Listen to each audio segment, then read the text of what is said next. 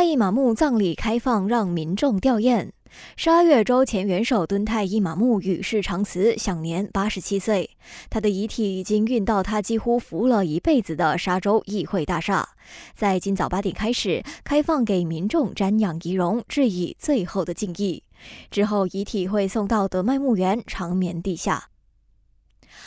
我国每年年尾必会水灾，副首相拿督斯里阿莫扎西表示，日本防灾经验值得我们学习，因此我国决定采用日本多项用于灾害管理的新方法，包括运用人工智能设定长期计划，解决国内水灾，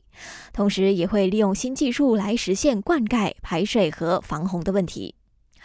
另外，政府持续为游宗小园主实施各种奖业计划，包括拨款一亿令吉资金协助小园主进行翻种。种植与原产业部副部长拿督陈宏坚表示，受惠的小园主成功申请融资后，可以在第五年才开始偿还贷款，而且只需要还一半。